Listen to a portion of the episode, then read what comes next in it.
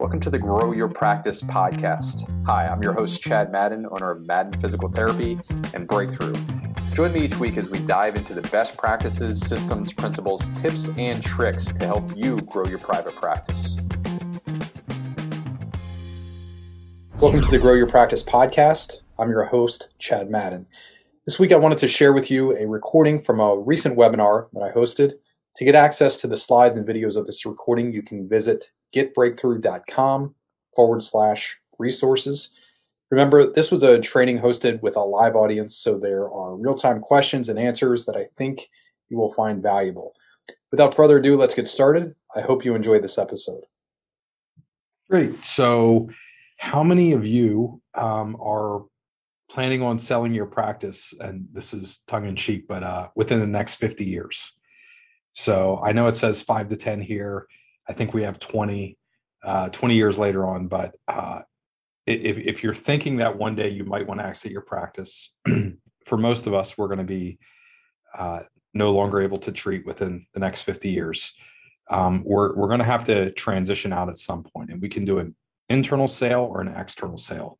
But if you think you're going to transition out of your practice within the next 50 years, just type yes in the chat box right now.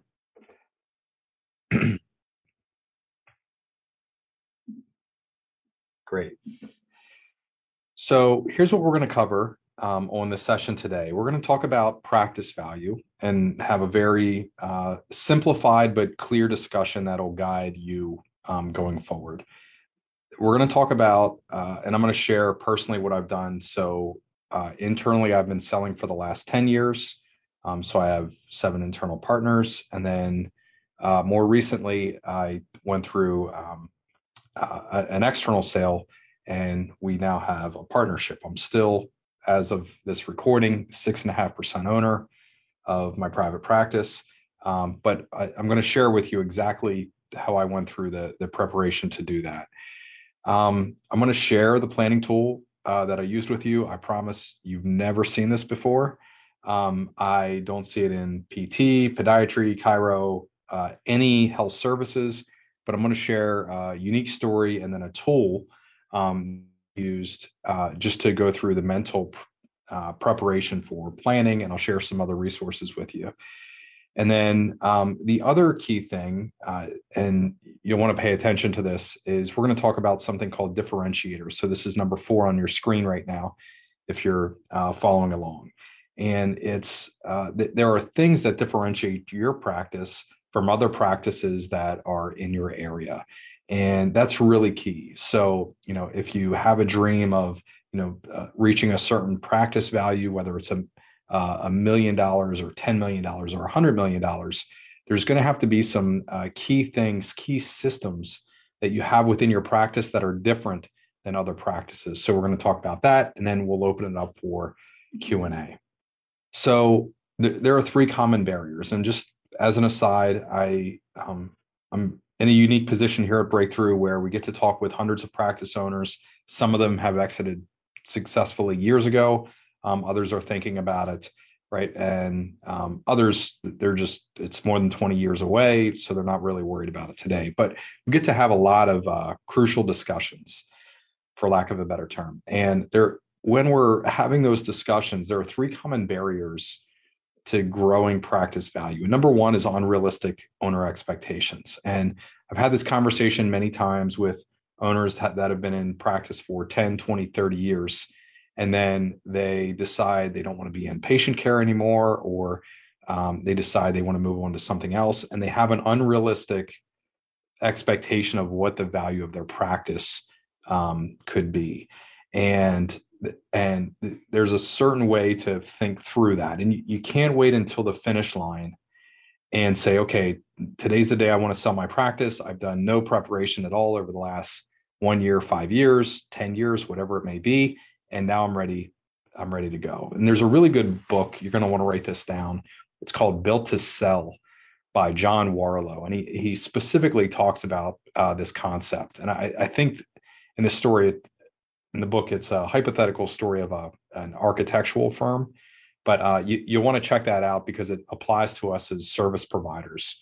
as well. Number two there on your screen is ignoring the buyer or the market's perspective. Very closely related to number one. Um, but you, you know, if you think about if you were out and you were in the position of buying other practices, what would you be looking for? You know, if, if you're talking to an owner that's a single site practice, they're doing 100 visits a week, maybe it's themselves and an, an assistant seeing 100 visits a week, and that owner just wants to completely retire, once the check is written and go retire, you know, go sit under the mango tree. Well, are, what are you going to pay for that business? You can't possibly afford to pay three times earnings, right? That just that doesn't make sense because you're going to have to go out, you're going to have to hire another uh, clinician, put that clinician in. There's going to be transition and everything else, and if that owner is just completely checked out, that business isn't worth um, a, a whole lot. So when we get to that here in a second, we're going to talk about specifically what the buyer in the market, uh, the market's perspective is, so you can better position your practice um, over the next period of time before it, it comes time to sell. And then the third thing that commonly gets in the way is the underestimating the value of systems. If you are your system, if you are your practice, right, then it it becomes very difficult to sell. If you're essentially trading time for money right now if you're trading 40 hours a week 50 hours a week 60 hours a week if all of the knowledge in terms of hiring and uh, personnel hr legal compliance, billing decisions, if everything is in your head, right, and it's not in a system that's easily reproducible by somebody else, what are you really selling? Right. if you don't have a team in place, if you don't have systems in place, your practice isn't worth a whole lot. The good news is is that it's very learnable. And if you went through school, if you earned a degree, if you got a license and ultimately open your own practice, pretty good chance you're going to have the mental fortitude to be able to develop the business acumen and, and build a practice that's worth something. So there's three determinants of practice value. Number one is the size of the practice. So I'm just going to give you some really quick numbers that are specific to PT today. So if your annual earnings, right? Uh, are, so let's say you're doing 100 visits a week um, so, and I'm just going to use simple math, and I'm sure some of you are going to be above or below this, but let's say you're earning, uh, you're getting $100 a visit. So that's $10,000 a week, roughly $500,000 a year in revenue. And let's say your expenses are $300,000. So your earnings are roughly $200,000 a year. The very aggressive multiple would be somewhere between a, a three or four for that size practice and i might be a little high but let's let's call it a three so your earnings are 200000 the multiples of three the practice is worth $600000 uh, roughly right? Now let's say you're 10 times that size. So you're doing not 100 visits a week you're doing a thousand visits a week right? So a thousand visits a week your weekly income is $100000 your annual income for your practice revenue is $5 million and let's say um, your expenses are 4 million right? So you have a 20% margin very nice and so uh, million dollars a year in earnings the multiple there um, is going to be an eight uh, potentially a nine or maybe even a 10 in fair market so let's go you know with an eight so now you have a million in earnings and the practice is worth with an eight that would be eight million dollars right so um, 100 visits a week, we have $600,000.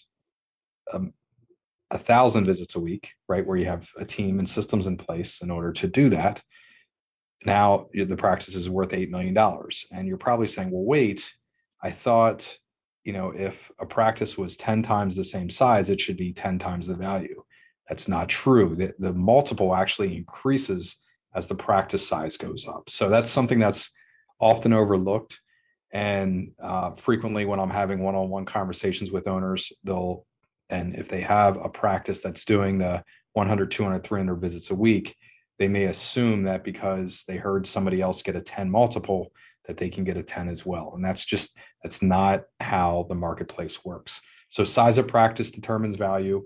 Um, the larger the practice, the larger the multiple. Consistency of visits, right? And uh, there's a couple things that we can talk about here, but underutilization of personnel. Write this down. Underutilization of personnel. So people uh, treating clinicians and underutilization of space are are killers. So if you see 400 visits one week at one point in the year, and then you have a slow season and you're down to 200 visits a week, without knowing too much else, I can tell you that you're that loss, not being able to maintain a consistency of visits throughout the year, even if you're in a snowbird state like Florida or Arizona, um, not being able to maintain consistency of visits um, is devaluing your business significantly. Um, and then number three is opportunities to expand. So can you, and I'll show you here in a second, but can you go into a new market and open a new clinic or um, potentially acquire other clinics? You know, what's the capacity for you to expand the footprint in your area? Because that's going to be attractive um, to a potential partner in the future. So who is this brought? Uh, as you know, this is brought to you by Breakthrough, this webinar, this online training. Who are we? We're growing. Uh, essentially, our purpose, our mission is to uh, help people overcome their health challenges naturally. What's the best way for us to do that? The best way is for us to be working with private practice owners just like you, helping you grow your practice, leave a bigger impact, um, becoming more valuable in the marketplace, however you want to measure that. Um, so, want to show you a quick timeline here, and uh, just to let you know, like this is grounded in reality. I'm not giving you ivory tower theory. This is this is real um, in the trenches. So opened up September 2nd, 2003. Original business business plan was for 48 visits per week. Uh, within six months, we had doubled that. We were up to 108 visits per week. I know it says 96 on here because it's nice and rounded and doubled, but I remember uh, we had 108, 110 visits uh, in a week within the first six months, and it was me plus another uh, PTA. Um, after that, 2004 to 2006, minimal growth, no idea how to build systems. I knew how to be self employed, and that was about it. Just trade time for money um, on my own, on my own accord. In November of 2008, um, so after 2006, really started to study um, business systems, understood how to start hiring and uh, building marketing systems as well. And November 2008, we had an all-time high of 154 physician referrals in a month. And at that time in Pennsylvania, uh, and we just had had direct access come in a, a, few years before that, so it was very new. Um, physician referrals were the game, right? And what we started to note, and we got really good at that game, we were super wide, ton of physician referrals. Um, and by the way, that's for a single site clinic. So more than 150. I think our highest ever was 209 um, new patients in a month coming through. But what you need to understand is the bulk of that was physician referrals. In 2009, late 2008, 2009, the referral sources in our area really started to dry up. One of three hospital systems well, all three hospital systems started uh, buying physician practices, uh, family physician practices, and today they employ over 90% of all the physician referrals, uh, all the referral sources in our area. And there are over 3,000, but the majority of them are not independent. So they can no longer refer to us um, in any way. It's kind of crazy story, but uh, now that's pretty much everywhere in the in the U.S. 2011, we really transitioned uh, to marketing direct to the consumer, just completely flipped our business model and started uh, investing and studying a lot of marketing, direct to consumer marketing, um, which other, frankly, you know, if you're a podiatrist, if you're a chiropractor, if you're a dentist and you're watching this, you've had to do it that way forever, right? And for us in PT, it was very, very new. 2016, we had the practice valued at uh, $4 million. Um, and I'll show you here in a second, you know, I, uh, at, at that point, we wanted to march forward at 20% year over year growth. We've been able to achieve that in spite of the pandemic. And then um, last summer, July of last summer, we received an independent valuation of $11.9 million. And then in 2022, and this is public knowledge, um, I sold 70% of the practice for $11.5 million. Our practice was valued at 16.5. again, you, after this, you can Google it and find the press release and everything. Um, so w- what I want to do next is I, I want to give you that tool that we talked about in the beginning. And what had happened is uh, in 20 early 2021, um, Carl, the co-founder here at at Breakthrough, um, who has a ridiculous network. Um, you know, many of you know Carl had worked at uh, Tesla Motors in the early days and figured out how to sell a hundred thousand dollar vehicle with an email and uh, a, a, website, which is kind of a crazy story. Um, but anyhow, Carl had a friend, uh, Jason Yeh, and Jason has a podcast called Funded. Um, but he's a founder, 2008 MBA from Harvard, I believe. Um, I think 2008 is the right year, it might be 2009. Um, but Jason was doing a course for Silicon Valley Investment Bank. And I think there were about 30 uh, investment bankers or founders in this course. A founder is somebody that's raising money uh, to start to uh, expand on their business idea. And uh, so he wanted to learn how to do a course. I've taught courses before, uh, primarily to healthcare clinicians, and but I understand the I understand how to assemble a course. So uh, Jason asked for help. We hopped on a call. He ended up doing this six week course. It went really well. He ended up uh, launching a business um, out of it where he helps founders raise money. And uh, we got to the end and he said, Hey, man, this was amazing. I got awesome feedback. You know, now I have this other business uh, that I'm going to start selling more courses. What do I owe you? And I said, Well, nothing. Like, I, I just wanted to do it to help you it, it, because you're a friend of Carl's. That's that was the extent of it, but you don't know me anything. And he was like, Are you sure there's not something I can do? And I said, Well, listen, you've seen a thousand plus business proposals, investment proposals come through in your lifetime. Like this is your world. This is completely new to me. I'm a you know physical therapist. I have a uh, bricks and mortar private practice, and uh, you know I'm doing the work here with with Carl. But um, I, I, I haven't seen a lot of they're they're called pitches, investment pitches. Think of like a Shark Tank. And I said, you know, you've seen a thousand plus of these. Just give me the best pitch deck you've ever seen. And that's what he did. So he gave me the best best pitch deck that he had ever seen. Again, thanks Shark Tank. And then what I did was I took that and uh, Greg, I see your questions here. We'll answer those for you. Um, and then I took that and then I put Madden and Gilbert PT um, and into the pitch deck. So the result of that is what I'm about to show you right here. So at the time, we're still six locations. We're opening two more de novos, hopefully here uh, in the next six months. But I talked about in the beginning, and this is what you want to mimic, right? And the idea isn't that. So I never showed this to anybody external, but what this did is it aligned me and my seven other partners um, it aligned our mindset before we went out and we started having these conversations. So we talked about, you know, how we started, and some of this I shared with you already. Um, but it, basically, I, I was self-employed in the beginning, and that was the extent of the the dream. And uh, yeah, and then we talk about market evolution, where in the beginning we were very heavy on physician referrals and we got good at that game, at least for a single site practice. Um, and then the market changed and things crashed. So just think about this humble beginnings. On, on these next few slides, we're talking about market evolution. If you were a buyer, why would that be important to you? Why, why would you want to know that? So if you were buying, if you were investing in our practice, why would you want to hear that? You can type your answer in the chat. while you're doing that. Um, we talked about direct access and how that was new, and uh, really that no PT practices knew how to do that. Everybody that was in uh, phys- the physical therapy space, all the marketing gurus or anybody along those lines, uh, the coaching companies, they were all teaching uh, basically how to do physician marketing.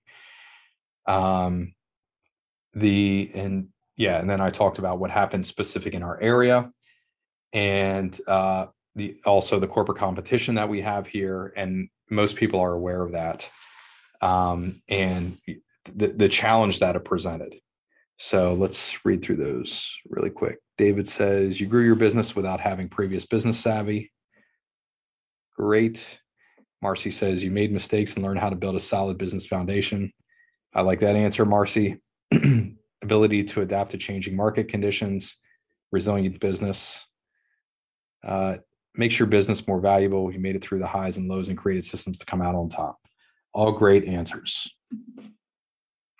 And then, uh, so for this story, you know, with the challenges, uh, I talked about how we switched from marketing to physicians over to uh, direct to the consumer and more of the challenge, right? So, number one reason for referral to PT is back pain, right? And if you read that study, it was published, uh, I believe, off the top of my head, uh, quarter one of 2018, Journal of General Internal Medicine.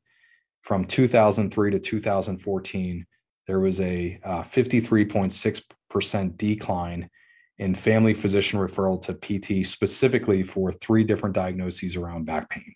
So this is a real problem, right? And I talked about it uh, within the deck here. So when we built our practice on physician referrals, we marketed primarily for back pain and we got really good at that. We had people fly from all over the country. At one point, I had the number one video in the world on Google and YouTube for sciatica. Uh, it's called Top Three Exercises for Sciatica. I think I made it in 20, 2009 or 2010. Uh, but nonetheless, the um, we, we had to change. We had to transition. We had to adapt with the times. As we went to a direct to consumer approach, we tested everything. And then we found what works the best rotator cuff. Why? Because it's uh, blue ocean strategy. Nobody else is competing there around shoulder or rotator cuff problems. They're primarily, most of our competition is angling towards back and neck pain. Uh, knee pain, we did very well with back pain and sciatica as well. Hip pain, they've been the consistent winners for us moving forward. So, along with all, all of your feedback in terms of why it was important to um, share the, the challenge and how we overcame that, um, you know, that again, why do we want to do that? Because we want to demonstrate that we can solve business problems by creating systems and being smart and scientific and predictable about it. So, how we're different number one, we do direct to consumer marketing, it's unique.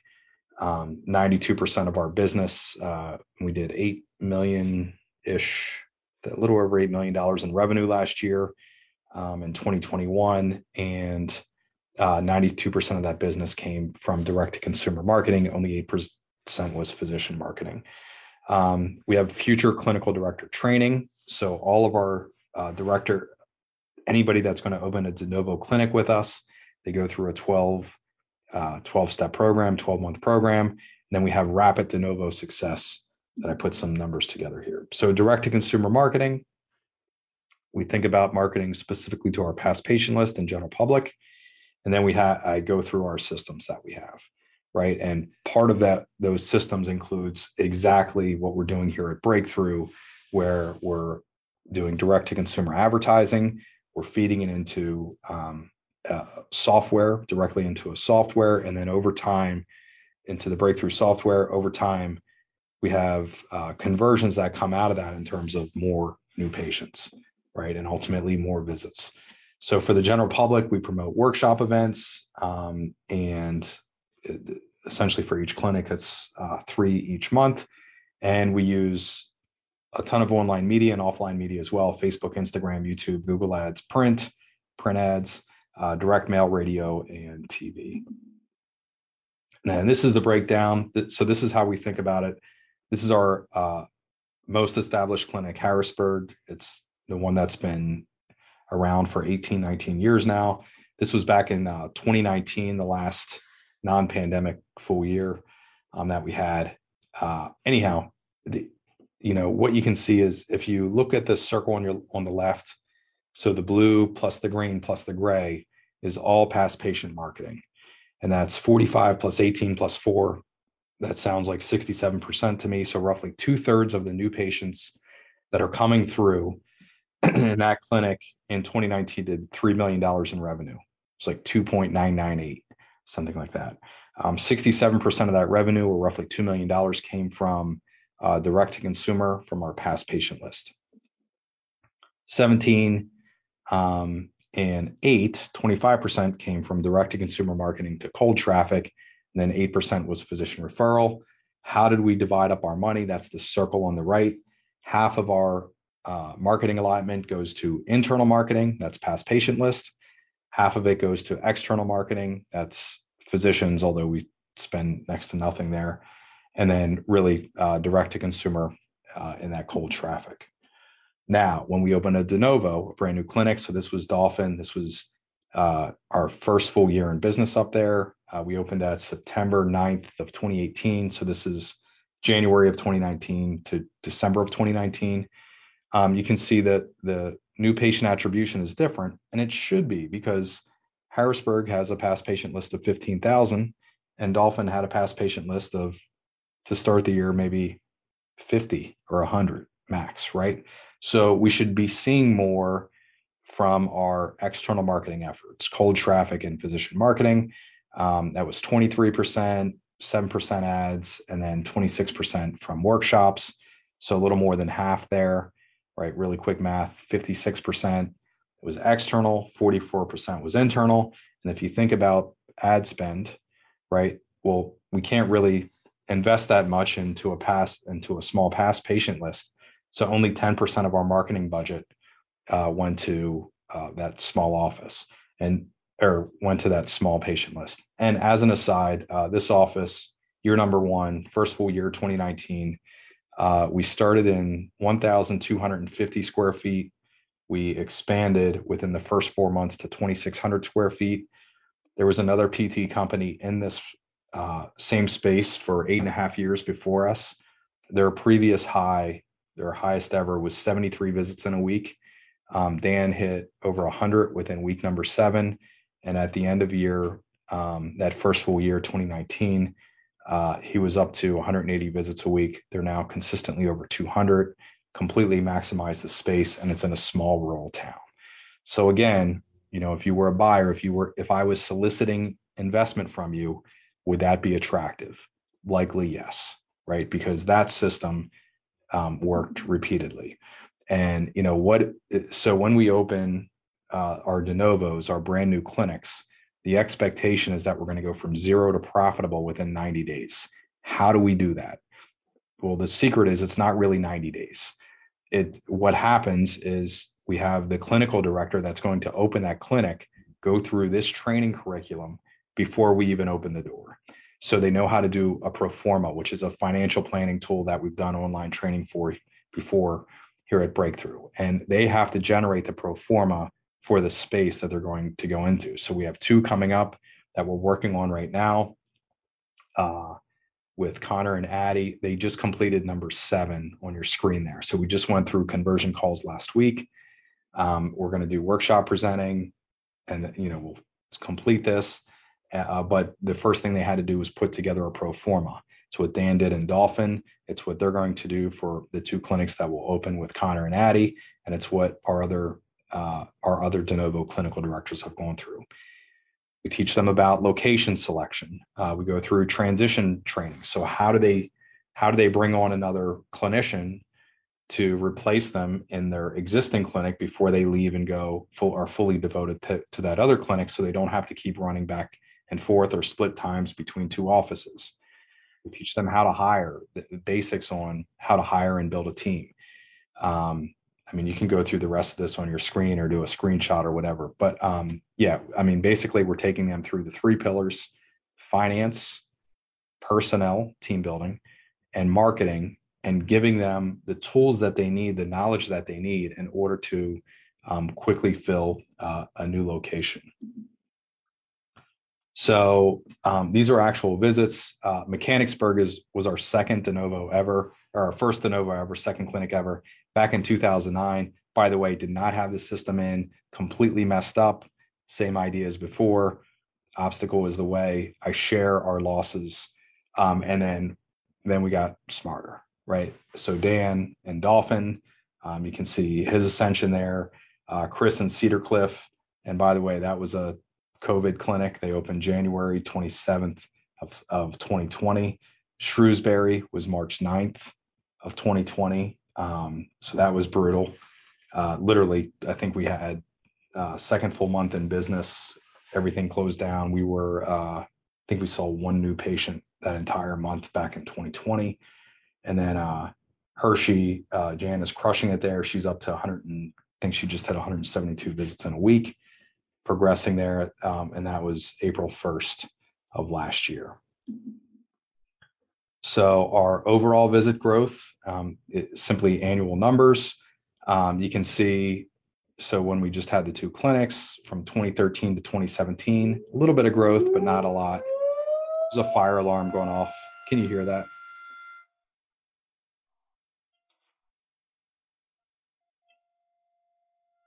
Okay. I can still hear it, but that's all right. Um, so the with the annual growth, um, yeah, from 2013 to 2017, we didn't do a whole lot. Just had two spaces, roughly 12,000 square feet, and we were just focused on maximizing that. And then 2018, 19, and obviously pandemic was in there. Um, in 2020, this was our growth, and we we rapidly have been opening other other clinics. So we have a flywheel. We talked through this. I'm going to go through this fairly quickly.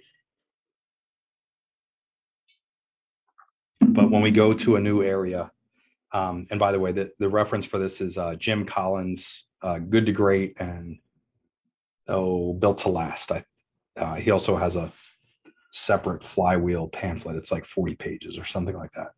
But um, with with our flywheel, when we go into a new market, we're looking to um, start at 1030. So invest in marketing. So we're buying market share, right? We need people coming in and we can't rely on physicians. So we are doing direct to consumer marketing to cold traffic, at least in the beginning, um, heavily. What does good marketing do? Well, it attracts new patients. When we have new patients coming through the door and scheduling, what does that do? Well, that re- results in visits or plan of care, whatever you want to call that. What do visits do? Well, if we're billing and coding properly and collecting, and just to give you uh, an idea, we um, about 20% of our revenue is cash. So roughly 1.6 million a year is what we're collecting in in cash. Uh, which I feel is pretty high. So I know some people get lost on the cash pay versus insurance. It now with five thousand to seventy five hundred dollar deductibles a year, it's it, it feels like it's very similar principles. So don't get hung up on that if you're cash pay only. Um, but what do visits do? They result in income, right? What does income do? Well, we take it, we pay our expenses, right? Personnel and space primarily and then we invest in growth. So we buy more equipment, more space, more team, right? And we we also invest in marketing, buying more market share. What happens when we buy more market share? Well, we get more new patients coming through. What does that result in? A growth in visits, growth in income. Then we, you know, so it's a nice flywheel. And the idea with a flywheel is that once you have the system in place, you give it a little bit of effort to get the wheel turning and it gradually picks up more and more speed. It, it's uh, with the principles of inertia, it builds on itself. So where we're going um, back in uh, 2017, early 2018, Mike, my business partner, and I um, set out. We made a, a plan through 2030, and uh, it, it was based on 20 mile march, that Jim Collins principle, 20% growth year over year why 20%? Well, it's enough to push us, right? And uh, force us to grow and expand and leave a bigger impact in the area. Um, however, it's not so much that we're actually breaking our infrastructure, um, which I've done before too. And that's not a pleasant process. So we're not trying to double every year. And, and just to give you an idea, uh, back in 2006 to 2008, we grew 600% in 30 months and that was uh, we broke infrastructure there. I didn't have the personnel, the marketing, the billing systems in place, and uh, yeah, it was it was pretty rough, pretty rough go there um, with rapid growth. So now we know how to temper that a little bit better. So 2018, uh, Mike and I laid this out January of 2018, uh, essentially a 13 year, 12, 13 year plan. And uh, so 2021, the visits 71,878, we actually hit just a little bit north. This was our prediction. We hit a little bit north of 72,000 visits in spite of the pandemic. Our run rate for this year, 86,253. If my math is right, um, seven times 12 is 84,000, right? So 7,000 visits a month. Uh, we're trying to, we're aiming a little bit more than that. Let's call it 7,250. Um, anyhow, we just hit uh, over 8,000 visits here um, a month or two ago uh, already. So we already have the space, we already have the personnel, we already have the systems running to hit the run rate that we need for 2022. And then 2023, you can see where we're going here. Um, we have a pretty good estimate of the number of FTEs that we need clinicians on board.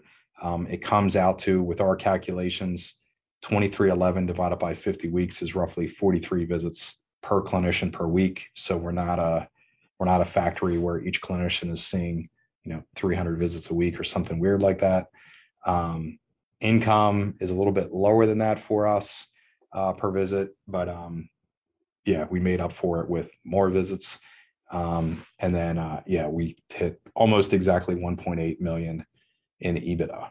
So predictions that we made three years ago, in spite of the pandemic, almost hit exactly where we're at.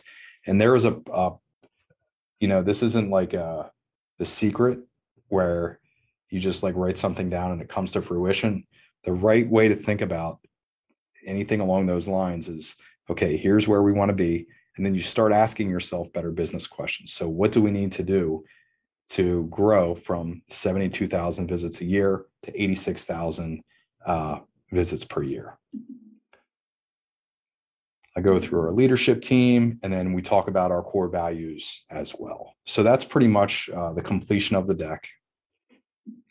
Um, and you know, when when you're thinking about this, so if if I'm in your shoes right now, what are a couple things you should be paying attention to? So if you're thinking about practice value, right, and it's important to you that if somebody's writing you a check for fifty thousand dollars versus five million dollars or whatever that may whatever it is based on your practice size um, you, what what are the most important things to be aware of number one is be aware of your the systems that you have in place Number two is your team, right? And when you combine those two things, um, that's what ultimately creates practice value. So if you're going to pick up skill set somewhere, focus on those two areas building systems and then having the right people on board. What happens when you do that? Well, you, you grow, right? And there are favorite quotes from Jay Abraham, uh, his book, Getting Everything You Can Out of All You've Got. I believe it's on page seven. Uh, you can double check me on that. But uh, there are only three ways to grow your business. Number one, you can increase the number of clients, right? Pretty simple. We're in, we're chiropractors, dentists, podiatrists, PTs. We're visit, we're all visits type businesses, right? Healthcare services of visits. We're all visits. Um, so if we don't have clients coming through, then we don't have visits, right? And that, that's a problem. So you can increase the number of clients.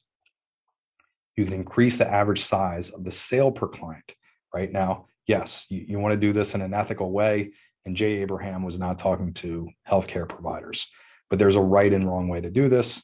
I'm assuming that if you're here you're going to do it the, the right and ethical way and um, also you can increase the third thing you can do is increase the number of times clients return and buy again and this to me is where uh, most of us and health as a healthcare service provider we just miss out on because Margaret that came through last year for a total knee replacement, she's highly likely to be suffering with back pain or a hip issue or a foot issue um, that you could be helping her out with as well. Right. And just investing, and this is kind of, we've talked about this on the podcast and in other trainings, but it's insane what we'll do as healthcare providers and business owners.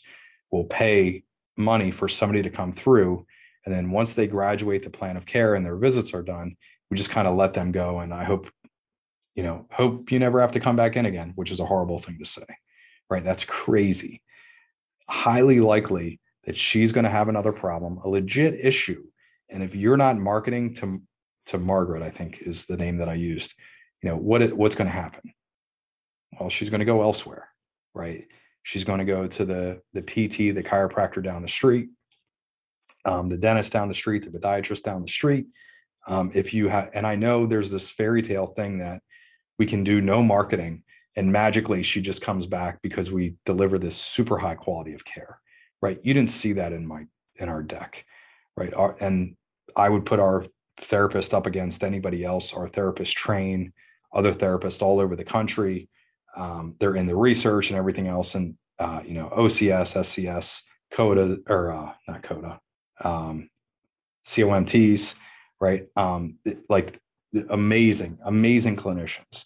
But we we didn't even talk about that because we don't rely on it. We have marketing systems in place um, that that help facilitate and augment that. But three systems to focus on.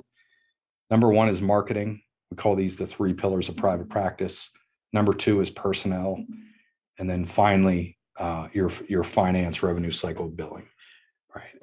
And for us and again this is super important when we go into a new area by the way, Dauphin, um, Shrewsbury, Cedar Cliff, that I shared the numbers with you, they're all over 200 visits a week now um, in their in under two years. So in their by the end of 24 months, they're all over 200 visits a week with five or more full-time clinicians filling space.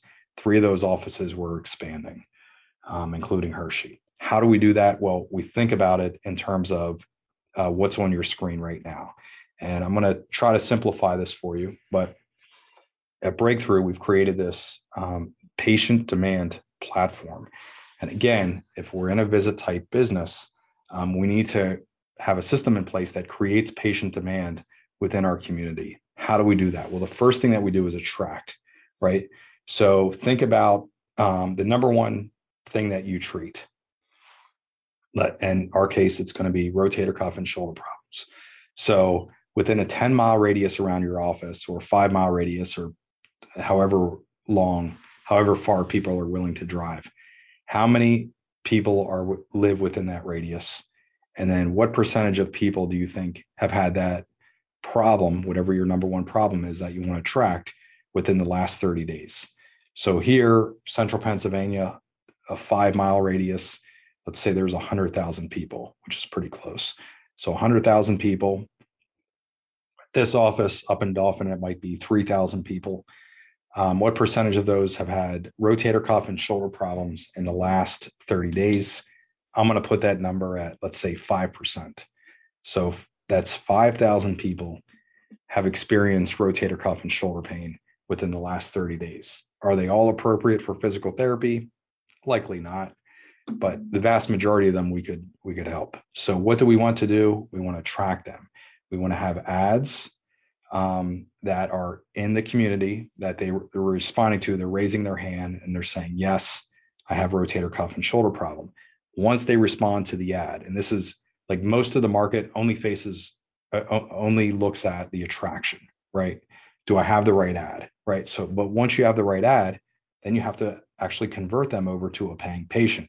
It doesn't make sense to have ads that you know you're getting hundreds of responses to but nobody's becoming a, a patient right? That's not what we're looking for here. We have to be we're scientists within the the clinic. We have to be scientists with our marketing as well. So what's the the bridge there? It's conversion or convert right? So they raise their hand. We have a series of automated tools within breakthrough that help you have that human to human conversation based on where that ad responder is at. That ultimately helps them schedule an appointment and become a paying patient.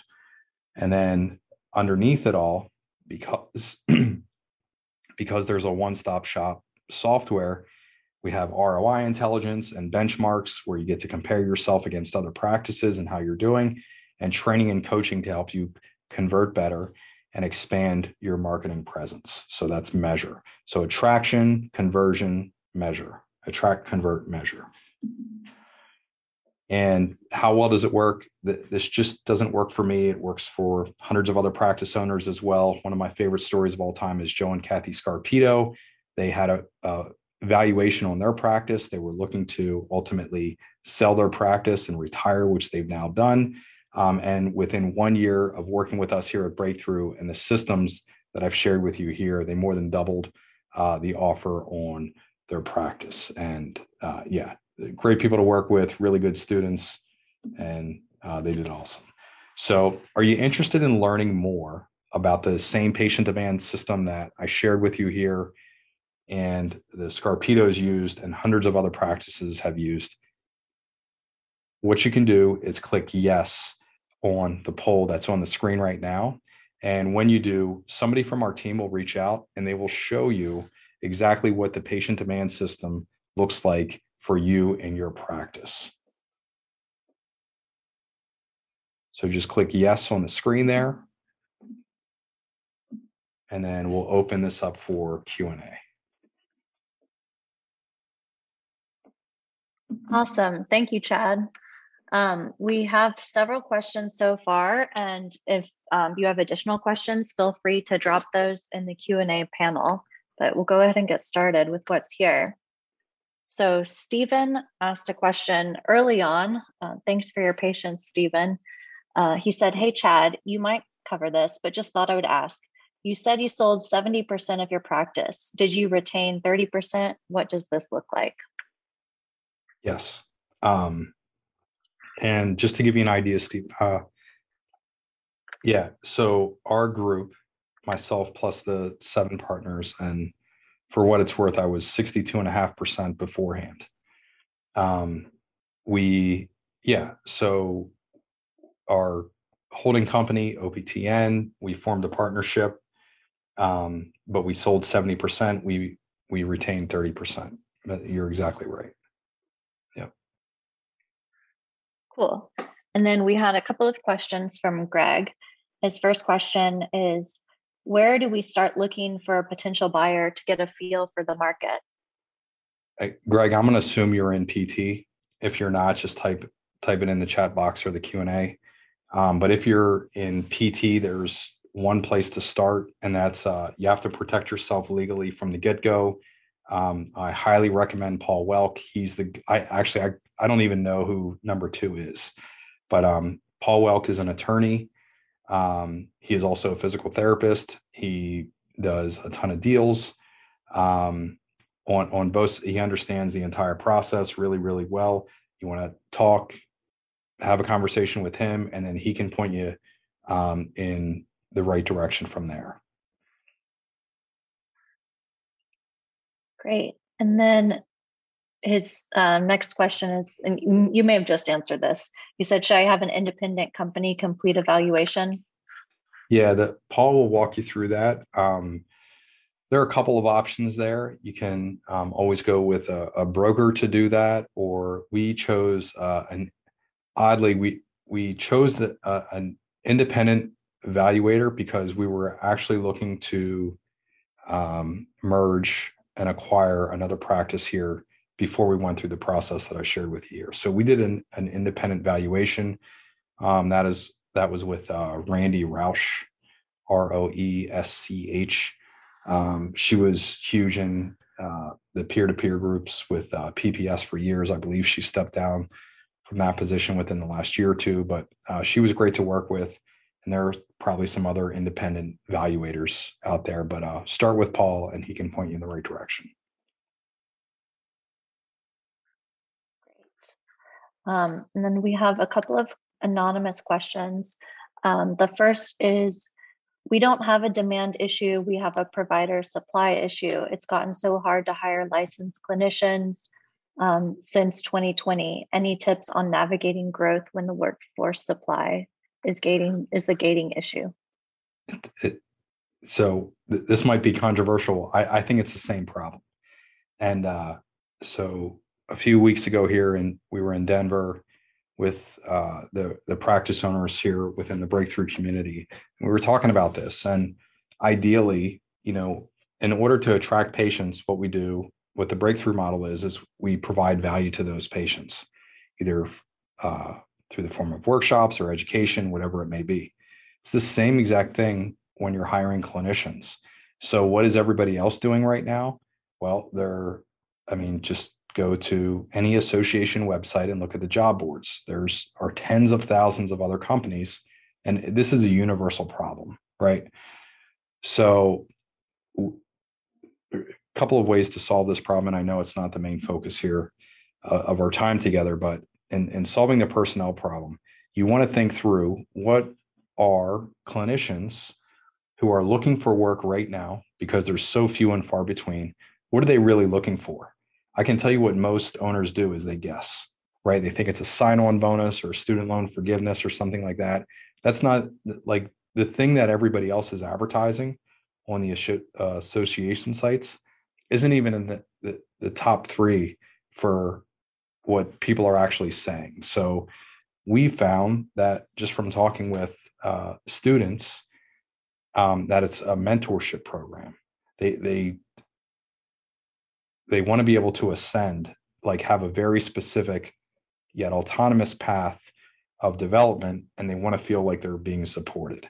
So that would be pretty key to have in. Don't just type in mentorship program, but explain what that looks like um, within your clinic.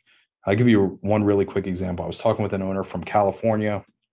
It's like one of 50 clinicians in the entire world that has some unique certification. And I said, Well, you know, are you involved with students? And he said, Yeah, absolutely. And he had the same problem. And I said, Well, so read read your ad to me.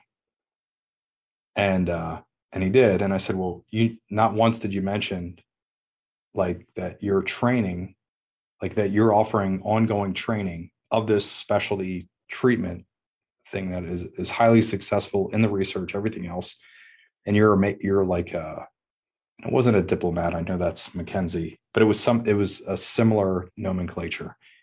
And I said, like, isn't it weird that you you're not using that in your ad? And your ad just reads the same as the hospital system down the street that's hiring PTs as well. Like you have to be unique. So I, I would start there, be super unique, and then focus on media types that therapists are actually using to look for work because I don't think it's the association uh, websites. I, I just, I, I, that's never coming up when I'm talking with clinicians who are looking for work. Thanks, Chad. Um, do you use PTAs as clinicians or just PTs? This is the question yeah. from Mike.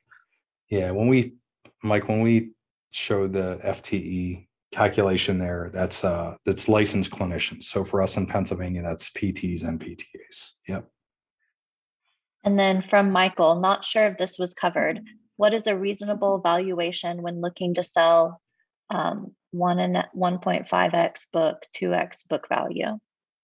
I don't know what that means. What's book value mean to you michael?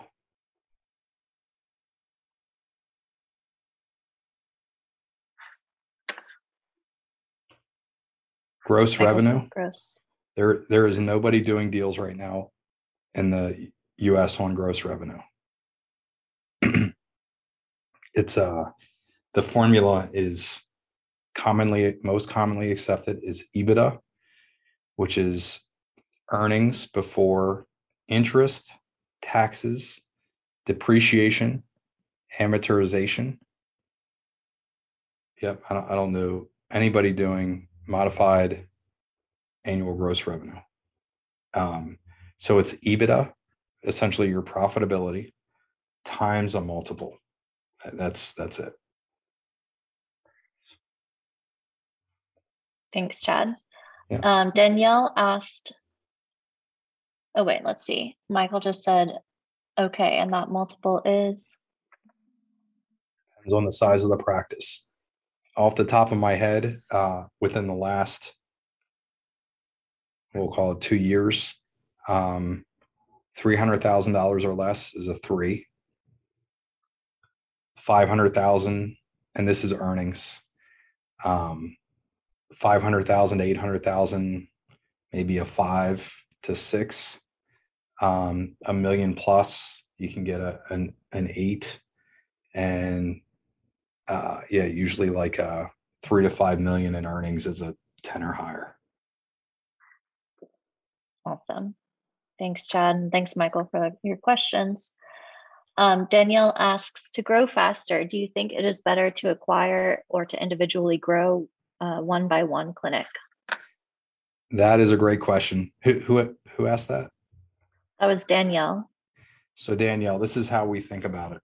Um, yeah, it, we're literally going through this right now. So we can open a new office for 150 to 200 thousand dollars, depending on the size. Um, within three months, uh, breaks even. So revenue is greater than expenses, and our expectation is, uh, you know, in the within 18 months that we've generated at least $200,000 in profitability, meaning we got our money back. Um, and then, you know, we can use that money and go out and do it again. So when we're talking with um, other companies that are, we could possibly acquire, the way that we're thinking through that is what is the cost of this? So, you know, if we can hit 200 visits a week within 18 months, and somebody's at 200 visits a week, but they want 1.5 million for their practice, why, why would we ever do that? Right. Or if they want 250,000 for their practice, then that might be uh, a, a, little more reasonable for us. So, what's the there's a Ben Franklin saying it's uh, never pay too much for your whistle or something like that. Uh, Poor Richard's Almanac, check that one out. Sorry for the 1700s reference, but um, the you know the idea is like does it make sense with knowing what it costs to open a de novo and our expected return on that that is highly predictable when we're talking to someone else so yeah we'll have those conversations with other companies but um, it has to be in line with what we know to be um, de novo stands for uh, means of new means a brand new office so if we have six offices and we open up a seventh office, that seventh office would be a de novo clinic. And then um, another a clarifying question from Danielle: Going into a new market, do you think the same way? Yeah. So, um, I mean, I. What's the right way to say that? Like, I I have a lot of friends that own practices, so we're not. I'm not targeting anybody and saying, "Hey, by the way, I'm going to open up in your neighborhood if you don't, you know, hop on board here." That's uh, just. I'm reading into your question maybe too much, but um, how we think about it is like where where is there there a gap? So we look at our six locations. We look for location selection. Um, we look for where affluent people live and where they shop. It's and work. It's pretty simple um, the way that we go through that location selection. When we go into a new market, we also look at uh, the media types that are available. So how easily can we access um, the, the the marketplace and you know our if our target market um, is reading a weekly coupon clipper and is on Facebook and Instagram, um, we want to know that going in. And if we can reach them easily, through uh, certain media types. So yeah, we go in that way. Um, I'm not sure I'm answering your question on acquisition versus de novo, but you, you get the idea there. Chad, do you have a few minutes to go over? Because we have a few questions left. Shoot. All right. Uh, from Anonymous, could you please expand on the importance of measure? So if you go back to the flywheel, yeah. um, she didn't quite follow the measure section. Yeah. So the um, what ha- most of us, and uh, uh, especially if I think about early on private practice career, we we play marketing roulette, and what that means is that uh, we we're doing no marketing. We know we need more new patients, um, especially especially if the census is down, if the visits are down, and there's gaps in the schedule. Okay, now it's time to market. We talk to some sort of rep. Let's say they're with they're selling TV, radio, billboard, print ads, uh, online ads, whatever it may be, right? And we we buy that, and they say, okay, this is great. Um, you've given us money, um, so the the ad is due uh, July one, and we're, we're busy working in the the clinic. We don't really think about the ad. Now that ad deadline's coming up next week, right? So we panic and we say, Hey, I don't have anything.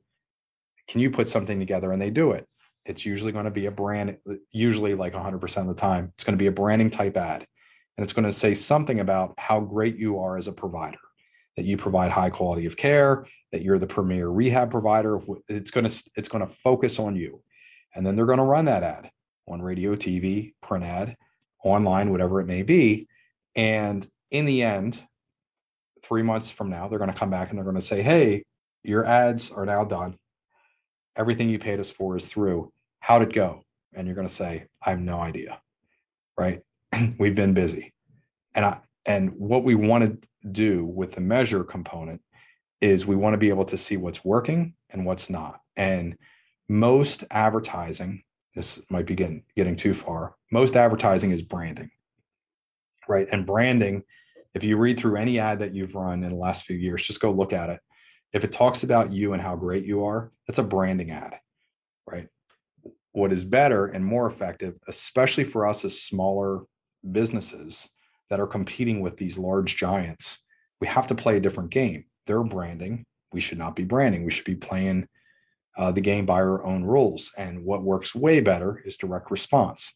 And direct response is offering education in exchange for the person to respond. There's a specific call to action where that person's calling our office or they're entering their information in on a landing page or something like that. So, in all of this, the big deal, the big idea is we want to do more of what works and less of what doesn't, right?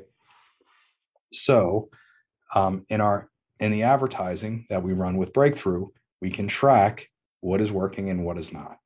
And you can see it. Literally, you can, um, you know, I log into our dashboard and I see people coming in from different ad um, ad initiatives that we have, different advertising initiatives, and then I can see when they go through ad responder and ultimately become a patient, graduate their plan of care, they're reactivated, they send other word of mouth referrals, et cetera. That's the importance of the measure so we can do more of what works and less of what doesn't. Great. Um, let's see. I have two more questions for you. Um, from Greg, if grads are not seeking jobs via association job posting, then are you looking at Indeed? So, kind of going back to staffing here for a minute. Indeed, LinkedIn are the two that come up most often. Um, the, best way to figure it out, Greg, is to talk with um, talk with the type of candidate that you would want to hire. Ask them where they're looking. Right. Uh, I remember, uh, you know, years ago it was Advanced Magazine, and uh, there were a few other. And basically, media changes. We we have to be willing to change too. The best way isn't from what I'm telling you. The best way is to actually ask, you know, the the candidate type that you're looking to hire. Find out what media types they're they're consuming and go there. All right, this will be the last question from Mike. Do you accept global fee insurance, ATA? No idea what that means. Mike, if you want to clarify, feel free.